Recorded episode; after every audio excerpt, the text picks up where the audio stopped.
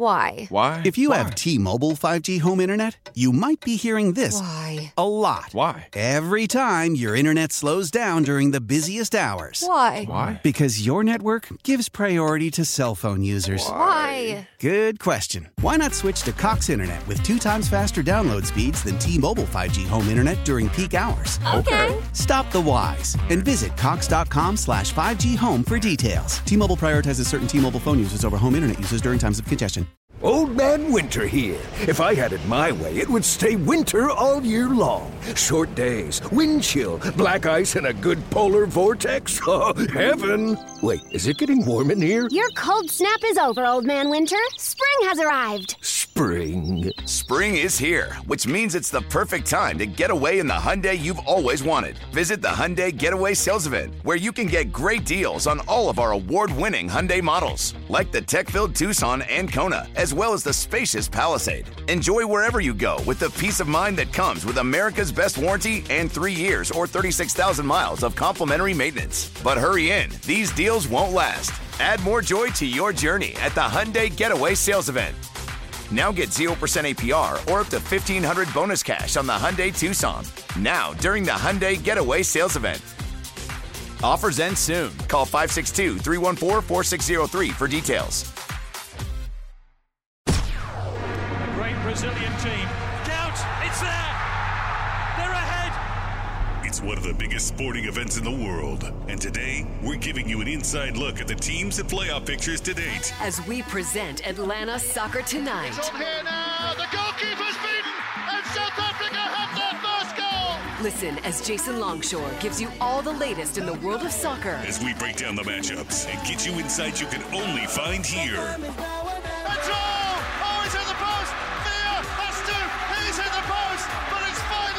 Atlanta Soccer Tonight is on Sports Radio ninety-two point nine, The Game. Here's Jason Longshore. Let's kick it. Atlanta Soccer Tonight live on ninety-two point nine, The Game and the Odyssey app.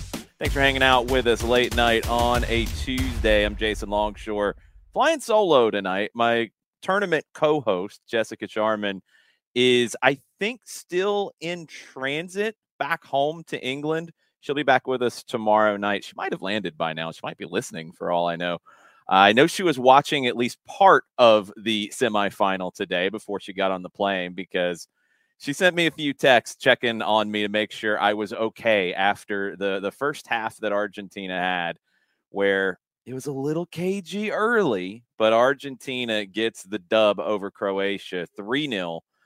And they didn't even have to suffer as much as we all kind of expected that they would. I, I predicted two one last night. I thought they'd get the first two goals. That happened. I wasn't really expecting the third. And I thought Croatia maybe would have a little bit more in the tank. They didn't. And look, it's an older team. We talked about this before the tournament started. This is a team that made the final in twenty eighteen. They've refreshed a few positions. I think they've gotten weaker in the attack, and that showed in this game as well as throughout the tournament. But they're an older team, and they've played more minutes than anybody else in the tournament. And at some point, that catches up to you. That might be foreshadowing what I think will happen tomorrow in France-Morocco. It might not. We'll get into that as we go tonight. But let's break this thing down from Argentina's win over Croatia, because there's a few key elements in it. And some of it we did talk about last night, kind of previewed, foreshadowed for you a little bit. The early stages of this, it was really cagey, as you would expect in a semifinal. It was neither team wanted to make a big mistake. Grand total of one shot in the first twenty minutes, and that was from Dejan Lovren. So really the big storyline of the first twenty, twenty-five minutes was Lionel Messi grabbing the back of his left leg and sending shockwaves through Argentina and the rest of the world.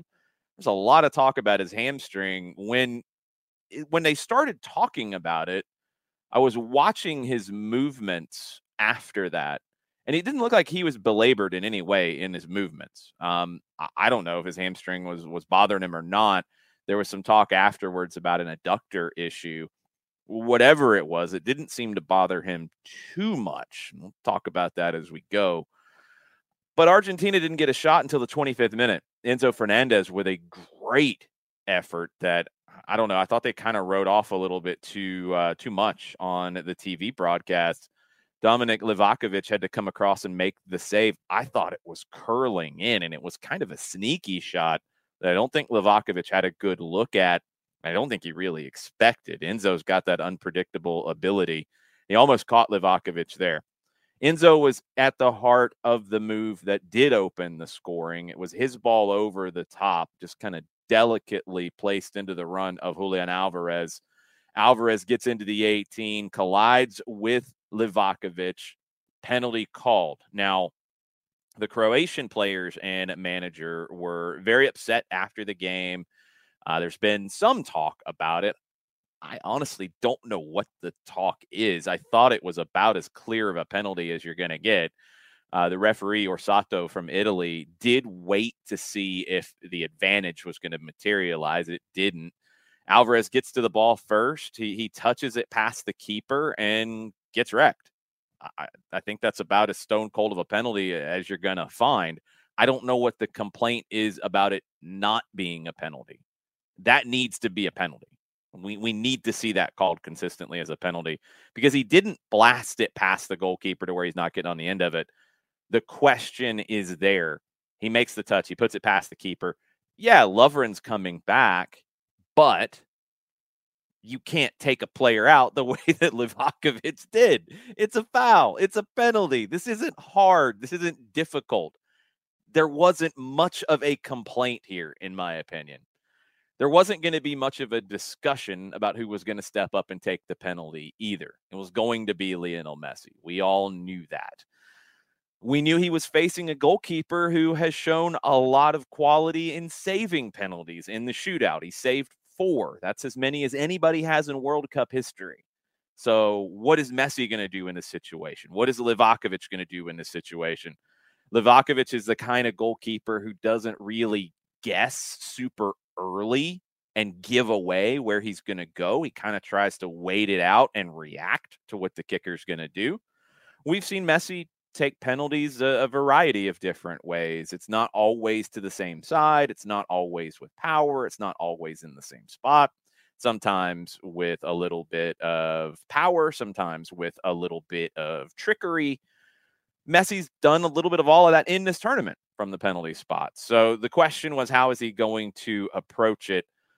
He went with power, and he slammed it home. No chance for Livakovic to get to it. No chance for any goalkeeper to make that save. I don't know even if, if Messi told him where he was going to put it. It was that good of a penalty, and it was a very special goal for Lionel Messi as well. It was his eleventh all-time World Cup goal for Argentina, now the all-time leading scorer for his nation at a World Cup. He passed Gabriel Batistuta, who was on ten with him coming into the match. So one nil up Argentina. You know, I'm sitting there watching this like, okay, they get the goal. I mean, it's not against the run of play. Argentina wasn't dominating the play. It was a kind of a brilliant individual effort by Fernandez to play it over the top to Alvarez. I was kind of wondering where things were going to go from there. Croatia got a corner, and Julian Alvarez was defending the near post about five minutes after the, the penalty. Now, on this counter, it, it turns into one of the craziest goals you will see. Uh, Julian Alvarez rumbling, bumbling, stumbling through the middle of the pitch. Um, you got Croatian players diving at it, kicking at it, trying to clear it. Borna Sosa tries to clear it, somehow puts it back off of Alvarez. Alvarez just keeps going. He's got runners around him, pulling defenders away, I guess unbalancing everything. But Alvarez just keeps on going, and he ends up putting it in the back of the net. Just a crazy sequence, five minutes after the opener. And, and we've seen in this tournament maybe more than, than others I can think of in a while, where goals are coming in bunches. So you get the opener in the semi. Croatia a little wobbly, Argentina maybe trying to figure out, okay, how much do we want to risk here to go for the second. They get this one off of a Croatia corner. That's the craziest thing about it. Alvarez on that near post, he makes a one hundred ten yard run to score a goal. Uh, there was a brilliant touch from Lionel Messi in the middle of it as well, on, on the, the counter where it's cleared. Messi kind of lunges, gets maybe a toe to it, flicks it into the path of Alvarez, and he goes through to score. I haven't done this during the tournament, but I wanted to to share what this sounded like from an Argentine commentator. Uh, this is from the Football de Primera network uh, here in the United States. Uh, they brought in Mariano Cro- Ma- Mariano Closs, who is one of the greatest Argentine commentators. This is what that second goal, the Julian Alvarez kind of solo, rumbling, bumbling, stumbling effort sounded like on Football de Primera. Muy buena marca y contraataque argentino. Bien por Álvarez. Messi que va. Bien por Álvarez. Arranca el pibe. Y galope. Y galope. Que se viene el segundo. Ahí va el pibe. Ahí va el pibe. Ahí va el pibe. Ahí va. Gol, gol, gol, gol, gol, gol, gol, gol, gol. Gol!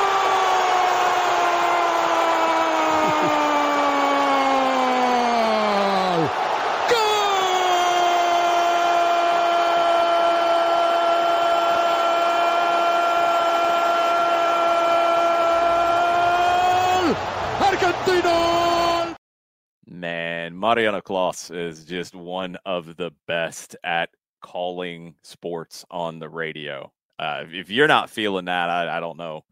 I, I don't know if you can feel sports. That was just insane. Um, so it's two nil at halftime. Croatia, even being a kind of, you know, defensive team, a very veteran-laden team, even they're going to get a little rattled by that. And and I thought they got a little too rattled, to be honest. I didn't like the moves they made at halftime, two subs. The biggest thing they did in that that I, I did not like from a Croatian perspective was they pulled Sosa out, the left back. They dropped Ivan Perisic to a left back position, maybe trying to overload the left side with him getting forward. I've always felt like he's their most dangerous player in the final third, and now you're taking him further away from the final third. It didn't make any sense to me. It, it really, truly didn't. And then five minutes into the second half, they they pulled Brozovic, who had been leading the team in touches up to that point, and the game really turned Argentina's way from then on. It, it just it felt like Croatia then couldn't get on the ball. The Argentine midfield was able to dominate even more. And then Lionel Messi reminded everybody why he's the best player in the world and probably the best player at this tournament. And I know you can argue however you want about he walks a lot during tournaments and, and this and that. Oh, man, I've seen it. I've heard it. Go watch this goal. sixty-ninth minute. Messi picks the ball up at about midfield. Going up against, I feel like, the best center back in the tournament up to this point, Josko Vardiol, who's going to make a lot of money in a big transfer when that time comes in either January or in the summer. And Vardiol just can't stay with Leo. Messi takes him to the end line, does the little stutter step. Um, somebody compared it, and I thought it was a brilliant comparison. I know a lot of you have seen the clip of Michael Jordan dunking on the Knicks where he he's up against the uh the baseline and he kind of curls back and almost like hesitates and then goes back against the grain, and I think it's it's Ewing who he loses and goes in and dunks. It kind of felt like that because Messi takes off on the run. Vardiol tries to to cut that off. Then he kind of starts to loop back around to his left and then spins back hard to the right, gets to the end line, puts the ball back inside to Alvarez. Alvarez gets his second goal. That's the third for Argentina. That's an amazing assist for Lionel Messi. And it's just, it's something that you don't get to see very often. We've never seen what Messi did in this game as many times as we've seen him do it. A goal and an assist in a World Cup match. Four times in his career, three times in this tournament. Nobody's done that. Nobody in the world has done that. Uh, the rest of it, I mean, it's three nil at that point. I was kind of wondering if we'd see Thiago Almada. We didn't. We did see Argentina play the remaining players on their roster who hadn't featured in the World Cup yet. Paulo Dybala to come off the bench late to see if he can give you anything potentially for the final. That's always nice. Juan Foyth coming in as well. Luka Modric was substituted and applauded by both sets of fans in the stadium because of this being his last World Cup game. One of the, the greatest players of this current generation, just an amazing player, but really shut down in, in this match because of the Argentine midfield. I know a lot of team or a lot of people are going to talk about Messi with Argentina, and they should, because he's been that good in this tournament, but give credit to this team defensively. No team in history since nineteen eighty-six, where they've really been able to track all of this, no team has conceded fewer shots in their first six games before the final than this Argentina. No team, nobody. Yeah, they've scored goals. Yeah, Lionel Messi's brilliant. Yeah, Julian Alvarez is emerging with, with two goals in this one. Um, it's crazy. But defensively, Emiliano Martinez doesn't ever have much to do. They are shutting teams down. It's not through possession. It's not through, you know, like what Spain would do where they keep the ball, they play keep away from you. No, it's, they're a really good defensive team. And they've rotated at fullback, and they had to rotate here because of two suspensions due to yellow card accumulation. I thought Nicolas Taliafico was brilliant in this match as the left back. And the fullbacks were really critical because we talked about it last night on what Argentina could do in this to deal with that midfield from Croatia. Three great players, three great players on the ball. They dictate the game. How do you take that away? You play a diamond midfield, and that's what Lionel Scaloni did. He brought in Leandro Paredes to play in a midfield with Alexis McAllister, with Enzo Fernández, with Rodrigo De Paul. Four players, all pretty central. And they kind of tucked in. That gave the fullbacks a lot of room to cover, but it also overloaded the central channels and made it really difficult for Modric, for Brozovic to get on the ball, for Kovacic to get in those positions where they could hurt you. Enzo Fernández just kind of harried Luka Modric all over the field all day long. Wasn't able to really do much. Uh, Scaloni afterwards, he said, "It's difficult to put this in words. This is what I've always dreamed of as an Argentinian. It's an emotional... And it's and our people support us in a way which is unforgettable. We are making history. Argentina's never lost a World Cup semifinal. nineteen thirty, they beat the U S nineteen eighty-six, they beat Belgium. nineteen ninety, they beat Italy. twenty fourteen, they beat the Netherlands. And now twenty twenty-two over Croatia."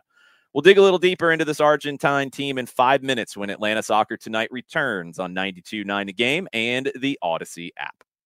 Selling a little or a lot?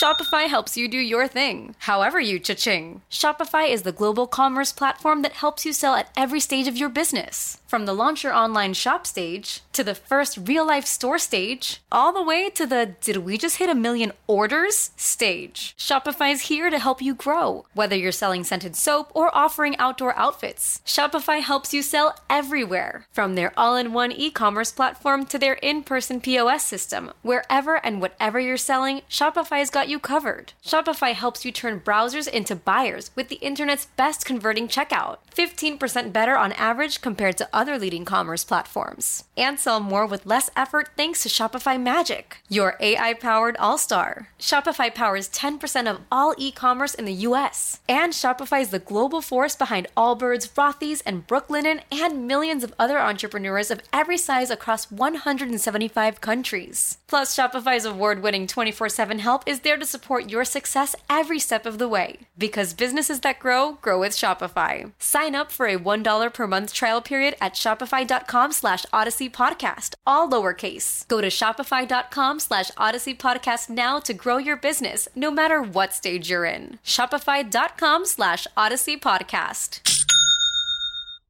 How powerful is Cox Internet? Powerful enough to let your band members in Vegas, Phoenix, and Rhode Island jam like you're all in the same garage. Get Cox Internet powered by fiber with America's fastest download speeds. It's internet built for tomorrow, today. Cox, always building better. Cox Internet is connected to the premises via coaxial connection. Speeds vary and are not guaranteed. Cox terms and other restrictions may apply. Analysis by Ookla of Speed Test Intelligence data. Fixed median download speeds. U S Q three twenty twenty-three. Celebrate and save at Ashley's Anniversary Sale. With Hot Buys, your choice of colors starting at just three ninety-nine. Ashley Sleep mattresses starting at two fifty. Plus, receive a free adjustable base with select mattress purchases. And shop top mattress brands like Stearns and Foster, Tempur-Pedic, Purple, and Beautyrest Black with sixty-month special financing only at Ashley. Subject to credit approval. No minimum purchase required. Minimum monthly payment, down payment, tax, and delivery may be required. See store for details. Taking a look back at today's matches with Atlanta Soccer Tonight on Sports Radio ninety-two point nine The Game.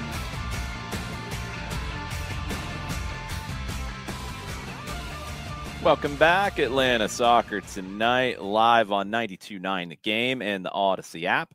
Jason Longshore flying solo tonight as Jessica Charman is flying back to her beloved England. Uh, she'll be back with us tomorrow to talk about the France-Morocco semifinal tomorrow at two p.m. You can watch on Fox and on Telemundo.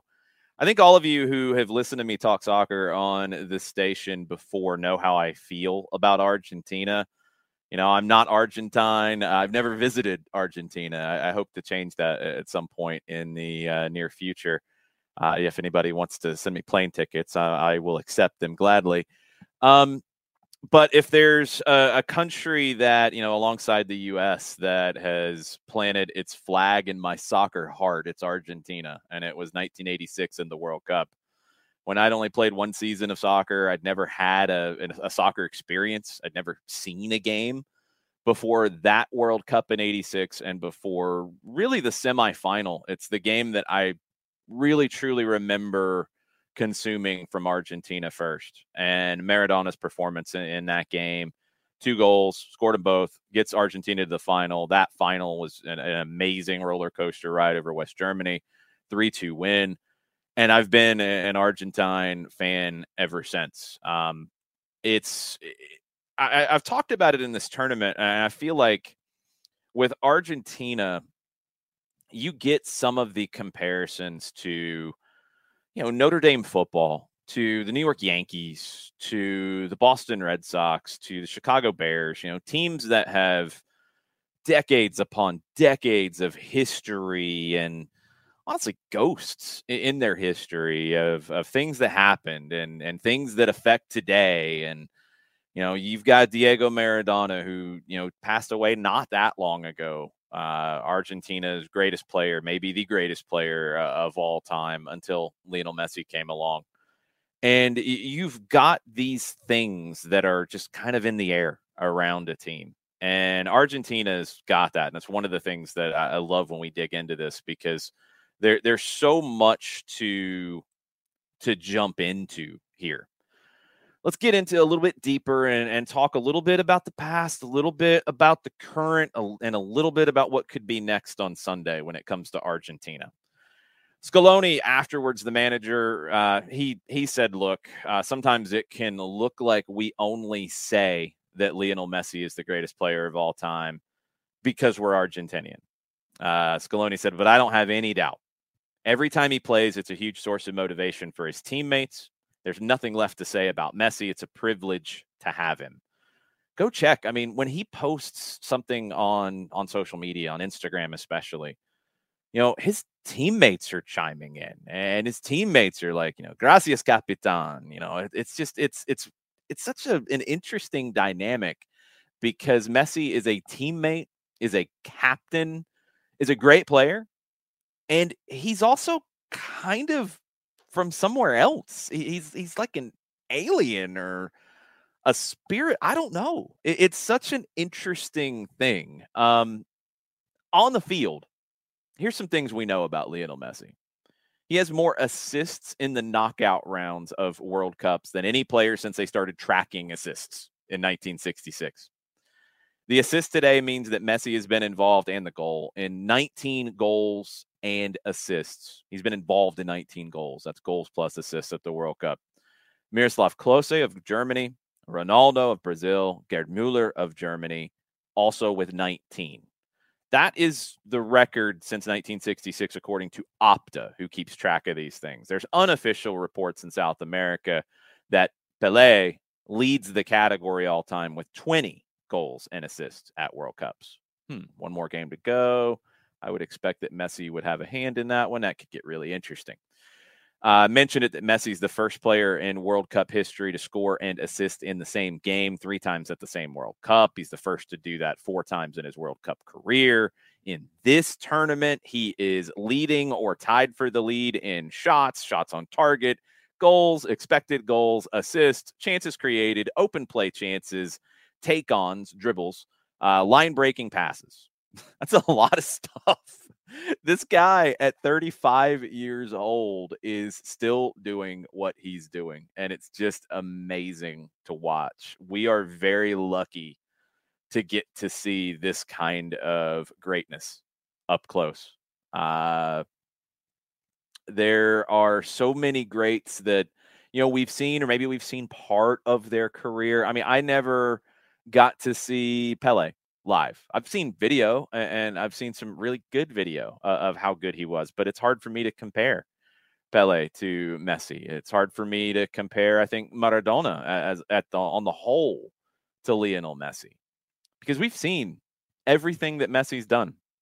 You can find videos of him very easily at seven, six years old, I think, uh, where the ball's almost as as big as his lower half of his body, and he's still dribbling past people. Uh, we've seen pretty much everything Messi's done in his career on, on video. A lot of us watched it live. Uh, it's, it's, he's greatness. He's absolutely greatness. And to be able to do all that and carry his team to another final, remember he was there in twenty fourteen, um, Copa America finals as well, on the, the whole many, many Copa America finals. This guy delivers in big moments. And he also just sets records on the regular. He's going to set another one on Sunday. The most games ever in World Cup history. He's tied with Lothar Matthäus, the famous German, right now. He'll break that on Sunday. But it's not just Messi in this tournament. You know, I mentioned the defense earlier. The young players who have come into this tournament. Alexis McAllister, Enzo Fernández, Julian Alvarez. These are all young, talented players. Some of them weren't even starting when the tournament got started, and they have earned their way into this. McAllister, ninety percent passing, over two defensive actions per game, almost one and a half chances created per game. He's the kind of midfielder that Lionel Scaloni loves, because he can be a more defensive midfielder when he needs to be, more of a six. He can also be more of a ten. It's perfect for the way Scaloni has his midfield play, where everybody has to be able to do all of the functions. McAllister has done that consistently in this tournament. Julian Alvarez, four goals at World Cup twenty twenty-two. Only the second Argentina player to score four goals at a single tournament aged twenty-two or under. Gonzalo Higuain did it in twenty ten. Enzo, today, I mean, I think he's the one who really limited Luka Modric. Talked about Enzo before the tournament, talked about him when he got into the lineup, talked about him when he's had big moments, talked about him when he missed a penalty in the shootout that would have won it. And he's bounced back. I think for all the talk on social media in hashtag U S M N T circles, which it's a scary hashtag. Make sure you got your hazmat suit on before you wade into that. All the talk about Gio Reyna and was Berhalter right? Was Berhalter wrong? Should Reyna have done this? Whatever. Enzo Fernández is the example here. He didn't start. There was no guarantee he was going to play in this tournament much. But when he got the opportunity, he grabbed it with both hands and he ran with it. And he has delivered consistently in all facets during this tournament. Enzo Fernández is what Gio Reyna should have done, whether he's disappointed or not, because he wasn't going to start. And I think Berhalter got that right. Tim Weah was the right selection. Tim Weah had a very good tournament. Gio Reyna needed to put his head down and get it done. You can quibble with how Berhalter talked to a place where it wasn't supposed to be public. It was a leadership conference that wasn't supposed to be shared anywhere. It was. And they kind of broke his trust. Should he have said anything? Should he have not? He didn't name the player by name. Anyway, all that stuff going on, all that stuff aside, Julian Alvarez and Enzo Fernández were not set to start this tournament for Argentina. And, man, I can't imagine them getting here if they don't come into the tournament. Uh, Enzo wrote a letter in twenty sixteen. Enzo's a, a young guy, and he was a teenager, hadn't even started playing professionally when Lionel Messi retired from the national team in twenty sixteen. If you remember this, he had lost in the World Cup final in twenty fourteen in extra time to Germany. He had lost in penalties in the Copa America final in twenty fifteen to Chile. And he had lost in penalties in the Copa America Centenario final in twenty sixteen. Three straight losses, not in regulation, one in extra time, two on penalties. The national team was a mess. There were issues with the federation. Lionel Messi said, I'm out. I'm retiring. I don't need this anymore. People were all over him. People were, were hounding him. People were blaming him. It was crazy.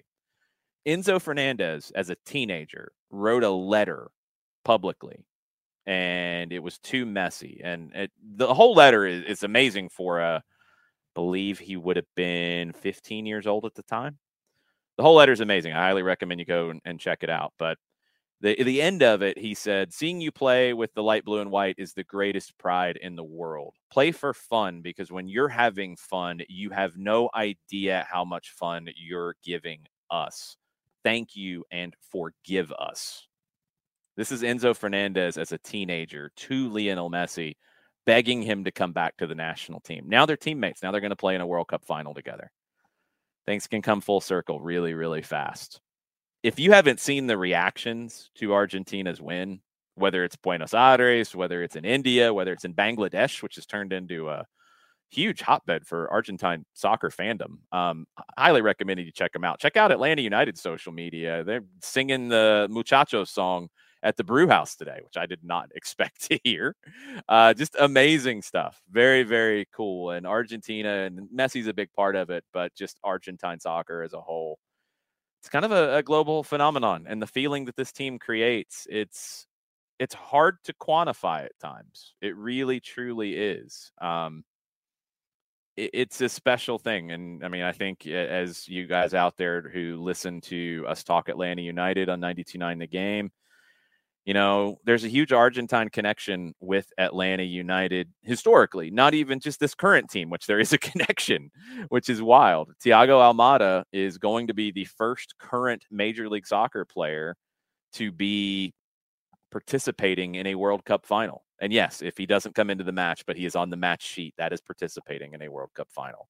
Don't try to get cynical about it and say he's not going to play. He might not play, but he's been part of this ride the whole way. There's only two players in World Cup history that were either not in a top five, the big five European leagues, England, Spain, Italy, Germany, France. All the players who featured in a World Cup final have either been from one of those five leagues or from the domestic league of the team in it. You know, if it's Argentina or Brazil, they they played in their, their home country. There's only been two other players ever who fall outside of that. Thiago Almada will be the third. That's pretty incredible. But the uh, the culture of Argentine soccer is something that, yeah, it's it's inside of Atlanta United, and it's something that I would have never guessed when Atlanta got an M L S team and all this was coming together, that me as an Argentine fan and and finding the game through Diego Maradona, that that's how all of this would connect. Um, It's crazy, and it's amazing, and I'm really, really lucky to get to tell these stories on on local sports talk radio about a team that means a lot to me and a team that I think means a lot to a lot of people. You know, if if you are a hardcore soccer fan, if you're a casual soccer fan, if you've been to a couple Atlanta United games or listened to, to Mike and I on the radio a few times, or if you're somebody who lives and dies with the World Cup every four years, I highly recommend Sunday and this World Cup final, because it's going to be a really compelling story either way. If it's Argentina and France, if it's Argentina and Morocco, either one. I mean, it could be the, the Rocky Balboa of upsets. If Morocco gets to the final, they'd be the first African team to ever get to the World Cup final. If it's France, it, it's a rematch from the round of sixteen in twenty eighteen, a wild three four win for France. Uh, just a crazy game. It had golazos all over the place in it.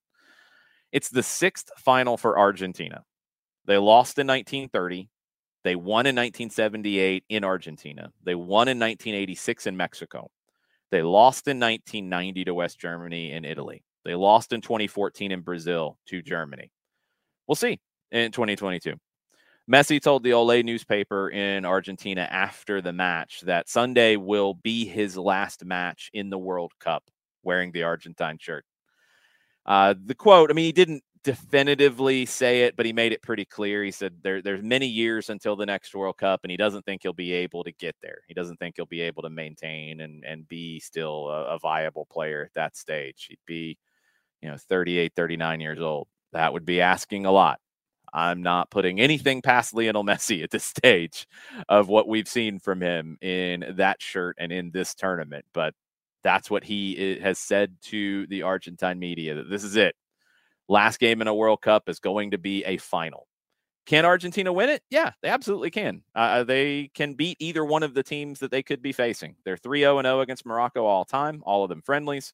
They're six three and three against France all time. Mentioned the twenty eighteen World Cup match. Two wins against France at World Cups in nineteen thirty and in nineteen seventy-eight. The questions for Argentina, and we'll learn more about these, you know, some answers to these over the next couple of days. The adductor or hamstring injury for Messi, is that going to be an issue? Can he get through ninety or one hundred twenty more minutes with that? I don't think there's any way you're going to have him miss a final. It's just not going to happen. He'll play, and he'll, he'll give everything he has if they have to carry him off the pitch. Rodrigo De Paul, he's only able to get about sixty, seventy minutes right now. Can he get you more if you need to? Or are you going to have the luxury with this midfield and so many different options to be able to get sixty good minutes out of him and then have him go to the bench? We will see. Who will it be as the opponent, though? We got to talk about that. What are the keys for Morocco? What are the keys for France? Answers coming in three and a half minutes on Atlanta Soccer tonight. Hang out with us on ninety-two point nine The Game and the Odyssey app. Old Man Winter here. If I had it my way, it would stay winter all year long. Short days, wind chill, black ice, and a good polar vortex. Oh, heaven. Wait, is it getting warm in here? Your cold snap is over, Old Man Winter. Spring has arrived. Spring. Spring is here, which means it's the perfect time to get away in the Hyundai you've always wanted. Visit the Hyundai Getaway Sales Event, where you can get great deals on all of our award-winning Hyundai models, like the tech-filled Tucson and Kona, as well as the spacious Palisade. Enjoy wherever you go with the peace of mind that comes with America's best warranty and three years or thirty-six thousand miles of complimentary maintenance. But hurry in. These deals won't last. Add more joy to your journey at the Hyundai Getaway Sales Event. Now get zero percent A P R or up to fifteen hundred dollars bonus cash on the Hyundai Tucson. Now, during the Hyundai Getaway Sales Event. Offers end soon. Call five six two, three one four, four six zero three for details. This is Tony Kornheiser's show. I'm Tony. You expected someone else? So what exactly is the show about? Hmm, I don't know. It's a sports show nominally. Football's over, but we're finally at a point where things matter in college basketball, and baseball season is on deck. Greatest three words in the English language, pitchers and catchers. We have some of the best voices come on and explain what matters or what makes an upset, like Ryan does, nine over eight. No, that's not an upset. No, yeah, it is, Bob. And if you're lucky, I might just tell you about my search for discounted sleep pants or my worries about what my dog just ate. Listen on the Odyssey app or wherever you get your podcasts.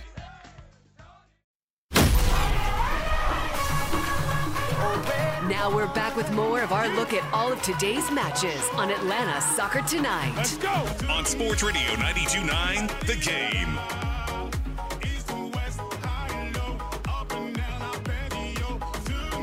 Welcome back. Final segment, Atlanta Soccer Tonight, live on ninety-two point nine, The Game and the Odyssey app. Jessica Charman will be back with me tomorrow as we will break down everything from France and Morocco. The second semifinal. If you had Morocco in your bracket out there, I need visual proof shared with me uh, on Twitter at Longshoe. I don't think there's anybody out there that actually had this game in their bracket. I know somebody did because we know how this stuff goes. There's like one in nine hundred million people who got it. I do not think that person is ever going to listen to this show. It's just amazing that Morocco is here. France is the overwhelming favorite, as they should be. This is the defending champion French national team. Now, look, defending champions have had trouble in previous World Cups. France was the first defending champ to get out of the group stage since two thousand six when Brazil did. It doesn't happen very often that you get back to this stage. France is trying to get back to the final, and they're the favorite in this match. minus four thirty, according to FanDuel Sportsbook. Morocco is plus three twenty to advance. When you start to look at some of the other potential juice box options there at FanDuel Sportsbook, Kylian Mbappe to score at any point in the match, plus one thirty-five. It's not really going out on a limb too much. Olivier Giroud, plus one ninety-five. Also not really on a limb there. Antoine Griezmann at plus two seventy, a little bit further out on the limb as he's been playing provider. If you like Youssef En-Nesyri, who got the goal for Morocco in the quarterfinal, that towering header against Portugal, plus five hundred for En-Nesyri to get on the board. It, it's going to be an interesting game. I mean, if you want your, your history lesson, uh, you can read all about the history between Morocco and France uh, off the soccer pitch. It's an interesting one. Uh, Morocco's had an interesting path to get here if you want to get into your, your history, with Morocco now defeating the Iberian Peninsula and Spain and Portugal, both eliminated at the hands of Morocco. Now they're just moving up a little further north into France. All of those countries have had some issues over the years, and uh, that's uh, very loosely said, with Morocco. This game's going to have a lot of uh, undertones to it, let's say. So France comes in as the favorite. It's the seventh World Cup semifinal for France. I mentioned that Argentina has won all six that they have appeared in. Uh, France, this is their seventh. They lost their first three semifinals. They have won their last three semifinals. nineteen ninety-eight, they went on to the final. They won that. two thousand six, they went on to the final. They did not win that. Zinedine Zidane decided to headbutt Materazzi instead of taking a penalty in the shootout. It was a little bit before that. It wasn't an either-or situation. But anyway, France did not win in two thousand six. They did win in twenty eighteen. Let's talk about Morocco a little bit. Walid Regragui, their manager, took over in August. It's December now. He's had eight games with them. They've only conceded one goal in the eight games that he has been in charge of. And it was an own goal against Canada. Regragui came in after a great run at the club level um, with Casablanca. He is somebody who has commanded respect straight away. Um, very articulate, very wise, um, great career as a player. They are unbeaten in six games. That's a record for an African nation at the World Cup. When he came in, you have to go back to the previous manager, Vahid Halilodzic, Bosnia and Herzegovina manager, who was working in Morocco, got them qualified for the World Cup. But it was a really kind of ugly situation with a lot of the stars for this team, namely Hakim Ziyech, probably their best all-around player outside of Achraf Hakimi. And Ziyech was kind of exiled from the national team. He wasn't going to play in the World Cup. And it, the situation all kind of came to a head. He's let go. Regragui comes in, gets the September friendlies, gets one game before the World Cup, and then gets this tournament. And what a run that he has been on in this tournament with this team. He's a manager who a lot of people compared to Pep Guardiola because of the bald head and because of the success at a young age. But really, who he looks at as a manager and he emulates is Diego Simeone. And that would get really interesting if we get into a Morocco-Argentina final, but I digress. Simeone, El Cholo at Atletico Madrid, known for defense, known for really making it difficult to be beaten. That's who Regragui has based Morocco after. He's even said that his teams at times have looked like a Simeone team when they've been at their best. He wants his team to be solid in the back. He doesn't apologize for it. He gets forward when he can. He's got attackers who can create chances kind of out of nothing. So it's worked. It's suited the players that he has to work with. The one goal allowed in open play, own goal against Canada. Uh, Regragui at press conference said, a lot of Europeans have criticized our style of play, but that is because they don't like to see an African team play cleverly. They think African teams used to be fun, but get knocked out. Those days are over now. There isn't just one way of winning. Look at France against England. They didn't create forty opportunities. They were just effective. I don't really care about expected goals or possession. We had zero point zero one percent chance of winning the World Cup at the outset. Now we have zero point zero three, but we are going to try and destroy statistics. I like Regragui. Uh, you know me. If, if you've ever heard me talk about this game, you know I would love teams that want the ball. I do care about teams having possession and creating chances, but I love that Regragui has just gotten seriously pragmatic with what he has to work with and said, this is my best route to success and shocking the world, and this is what we're going to do. And he's got the players to buy in. That's the sign of a great coach. It's the sign of an outstanding coach. Now, there are some other undertones besides the historical ones between France and Morocco, and one of them is teammates at the club level and good friends at the club level. Kylian Mbappe, Achraf Hakimi, both with P S G, really good friends. And they're going to have to play against one another. Uh, I think they were joking before the tournament about potentially meeting at the World Cup. It's actually come true. Uh, Regragui talking about Mbappe and how good he is. He said, we won't make an anti-Mbappe plan because, unfortunately, there isn't just him. When we know the level of Antoine Griezmann between the lines, um, you've got to worry about more than just Mbappe. You have to. It's it's impossible to try to mark Mbappe out of the game because then Ousmane Dembele will hurt you on the opposite flank. Then Olivier Giroud will get on the end of something. And then Antoine Griezmann will do what he's done in this tournament, which is be maybe the best player under the radar. He's dropped into more of a, a number ten role with this French national team, who's dealt with a ton of injuries and has had to kind of reshape things. Didier Deschamps has had to figure it out on the fly. He might have some more absences for the semifinal tomorrow. We'll get there in a minute. But Griezmann has turned it from a number nine big-time goal scorer into a number ten. Set up both of the goals in the quarterfinal win over England. He's been involved in eight goals in his past eight World Cup starts. He's got the highest expected assists total, two point nine four. That's measuring the quality of the chance being created for somebody else. He's created seventeen chances for teammates. Antoine Griezmann has been one of the best players in this tournament. Uh, he's on the World Cup best eleven in my mind right now, and he has an opportunity to take his team to the final with a big performance tomorrow. Now, on the Moroccan side, I've mentioned this player many, many times. I'm not going to be able to find a whole bunch of stats to back this up, but Sofyan Amrabat, the holding midfielder, the defensive midfielder, he's the one who really feels like is the heart and soul of this team. He's been incredible. Um, I don't know what he's got the cryogenic chamber set to. He might be at minus one eighty, minus one ninety degrees, sitting in there, chilling, hanging out, getting the body right to face this French team. But Amrabat has led the way for me in this Moroccan team. He has symbolized this Moroccan team. He's got help.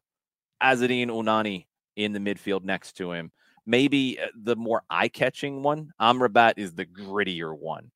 Uh, eight successful tackles. That's fourth highest among midfielders in the tournament. forty-one recoveries.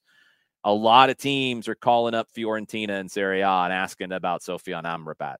Uh, if I had a team, I would be asking about Sofyan Amrabat as well. He is a huge asset to this team. I mentioned the French maybe being a little shorthanded. Upamecano, center back, and Rabiot, central midfielder, both doubtful after missing team training on Tuesday. Upamecano had already missed Monday's session. Rabiot, this was the first session he missed. Both are suffering from a cold. Um, they're on light training indoors, according to the French Federation. This has been going around. We talked about it before the U S Netherlands match, that there were a few Dutch players that they were concerned they might not play. It ended up not being a story. But there's been a lot of players and staff and everyone dealing with the climate and the back and forth between the very hot climate and the extreme air conditioning in venues and in facilities. And it's making some people sick. Um, Upamecano and Rabiot, we will see their game time decision. If they're out, Konate would probably start at center back. That's not a huge gap there. I, I think you'll be okay if he's your starter at center back. I think in midfield, there's a bigger loss if you lose Rabiot. Uh, Yusuf Fofana would probably be the replacement. And I think that's a bigger drop-off. Um, Tchouaméni and Griezmann would have to really pick up their play a bit against a team that, look, is going to clog the the final third. They're going to make you have to work. And what Morocco does so well, and I know we've mentioned it before, but it's important because I don't want people to have this idea that because Morocco is a defensive team and they look to play on the counter, that they're just sitting back and, and just clogging passing lanes. No, they're sitting back.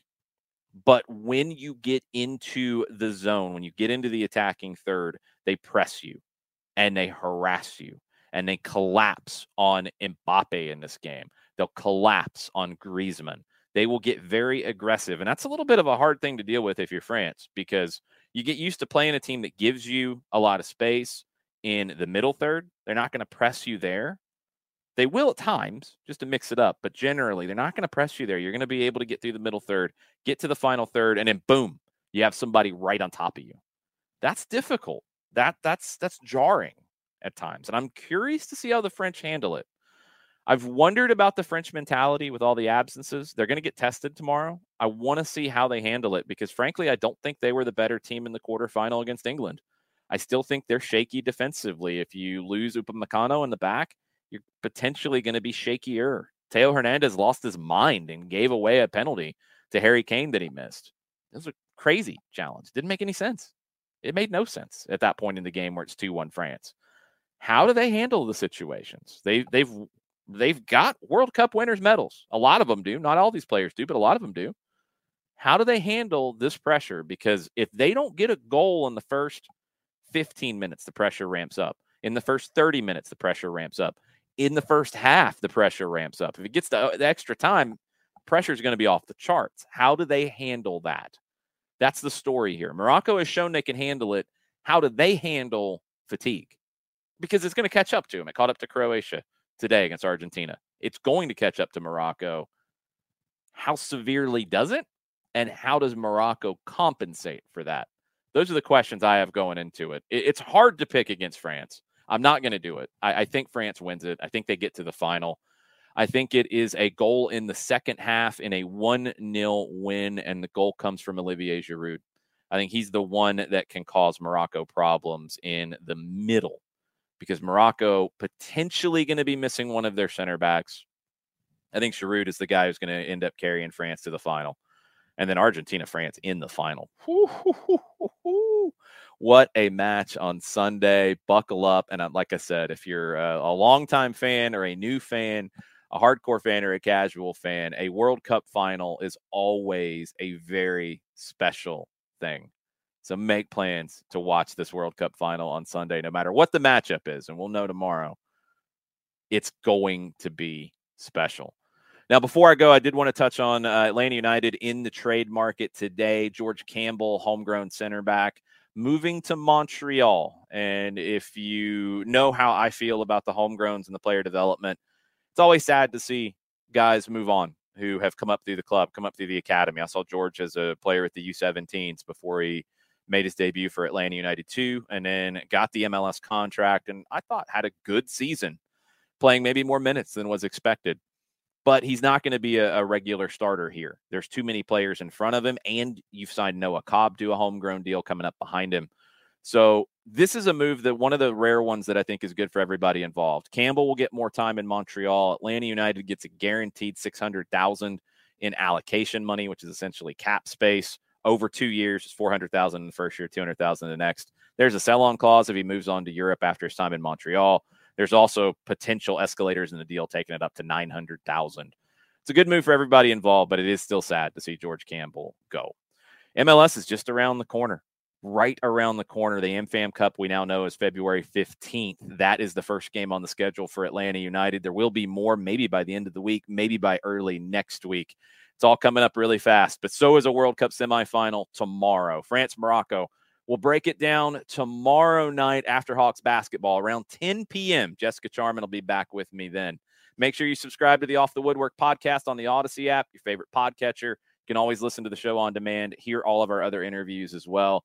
Thanks for spending some of your Tuesday night with us. Adios, everybody. How powerful is Cox Internet? Powerful enough to let your band members in Vegas, Phoenix, and Rhode Island jam like you're all in the same garage. Get Cox Internet powered by fiber with America's fastest download speeds. It's internet built for tomorrow, today. Cox, always building better. Cox Internet is connected to the premises via coaxial connection. Speeds vary and are not guaranteed. Cox terms and other restrictions may apply. Analysis by Ookla of speed test intelligence data. Fixed median download speeds. U S Q three twenty twenty-three. Old Man Winter here. If I had it my way, it would stay winter all year long. Short days, wind chill, black ice, and a good polar vortex. Oh, heaven. Wait, is it getting warm in here? Your cold snap is over, Old Man Winter. Spring has arrived. Spring. Spring is here, which means it's the perfect time to get away in the Hyundai you've always wanted. Visit the Hyundai Getaway Sales Event, where you can get great deals on all of our award-winning Hyundai models, like the tech-filled Tucson and Kona, as well as the spacious Palisade. Enjoy wherever you go with the peace of mind that comes with America's best warranty and three years or thirty-six thousand miles of complimentary maintenance. But hurry in. These deals won't last. Add more joy to your journey at the Hyundai Getaway Sales Event. Now get zero percent A P R or up to fifteen hundred dollars bonus cash on the Hyundai Tucson. Now, during the Hyundai Getaway Sales Event. Offers end soon. Call five six two, three one four, four six zero three for details. Celebrate and save at Ashley's Anniversary Sale. With Hot Buys, your choice of colors starting at just three ninety-nine. Ashley Sleep mattresses starting at two fifty. Plus, receive a free adjustable base with select mattress purchases. And shop top mattress brands like Stearns and Foster, Tempur-Pedic, Purple, and Beautyrest Black with sixty-month special financing only at Ashley. Subject to credit approval. No minimum purchase required. Minimum monthly payment, down payment, tax, and delivery may be required. See store for details.